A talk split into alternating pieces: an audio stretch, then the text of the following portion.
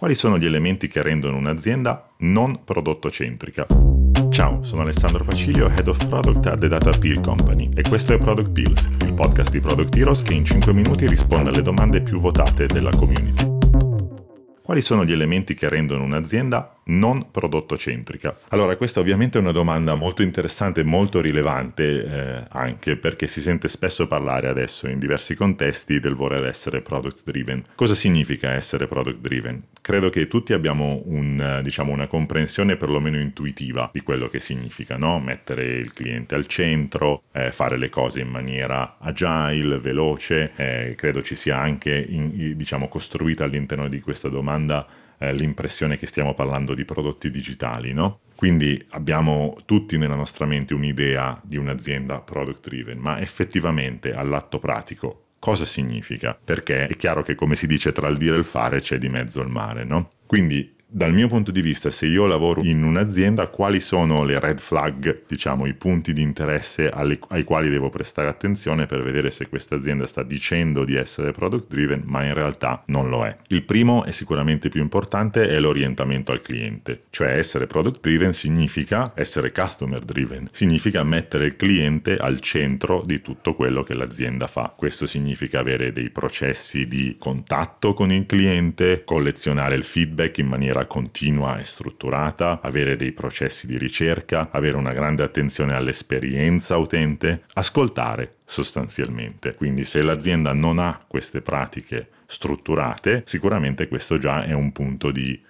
attenzione. Poi significa anche essere data driven, significa quindi misurare, misurare le cose, avere una mentalità sperimentale e conseguentemente però essere anche disposti a cambiare la propria opinione o le proprie strategie a seguito dei risultati, a seguito delle misure che si ottengono. Perché è chiaro che se io faccio un esperimento, ma quando entro in questo esperimento so già quello che voglio che sia il risultato, non sto facendo un buon lavoro dal punto di vista della metodologia sperimentale. Poi bisogna sempre fare attenzione anche a qual è il modello di business di un'azienda, cioè da dove arrivano i soldi, quali sono gli asset aziendali più forti. Se io sono un'azienda che produce dei prodotti fisici e il 90% del mio revenue arriva dalla produzione di questi prodotti, è chiaro che il sito che io faccio e-commerce avrà un'importanza diversa rispetto al fatto che io magari sia un'azienda o un'app dove il mio unico prodotto, il mio unico asset effettivamente è il prodotto digitale, quello che io vendo. Collegato a questo aspetto c'è anche l'aspetto qual è l'orizzonte temporale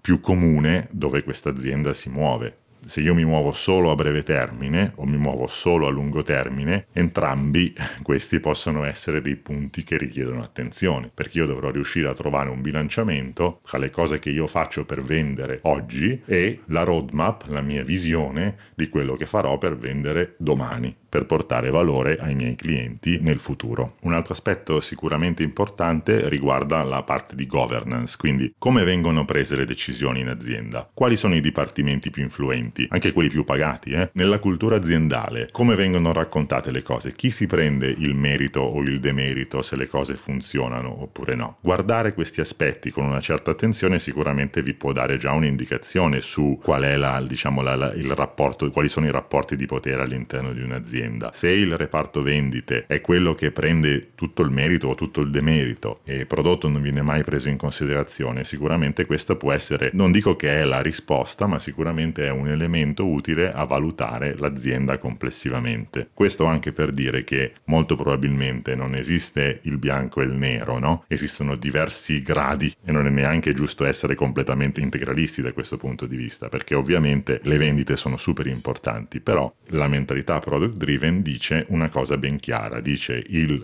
cliente è al centro, i suoi bisogni sono al centro, io sono focalizzato nel portare valore a lungo termine verso questo cliente, anche a costo di perdere qualcosa in termini di vendite nel breve termine. Se l'azienda assolutamente non è disposta ad accettare questa scommessa, questo può essere un motivo di, di allarme, se vogliamo, in questo contesto. Un altro punto potrebbe essere una mentalità legata a questa, una mentalità molto transazionale, no? Quindi molto a me di fornire supporto interessa relativamente, non ho una grande visione a lungo termine, quello che voglio fare è vendere, vendere oggi, eh, proporre questo prodotto che io ho fatto anche se non voleva nessuno, fin tanto che lo vendo oggi va bene, poi quello che succederà domani si vedrà. Questo chiaramente è un approccio anche un po', oltre che preoccupante, sicuramente anche no, che non rientra in quello che significa essere product driven. Un ultimo commento poi magari sulla metodologia agile perché si sente spesso dire ma come io non sono product driven, facciamo gli sprint, abbiamo la metodologia, lavoriamo in Scrum, lavoriamo in Kanban, abbiamo i product owner, abbiamo tutto quello che la liturgia prescrive. È chiaro che questo confonde il mezzo con il fine. Seguire le pratiche agile non implica automaticamente che queste pratiche siano applicate nella maniera corretta. Se io ho un backlog ma tutto quello che c'è dentro il backlog non arriva dai clienti, non è misurabile,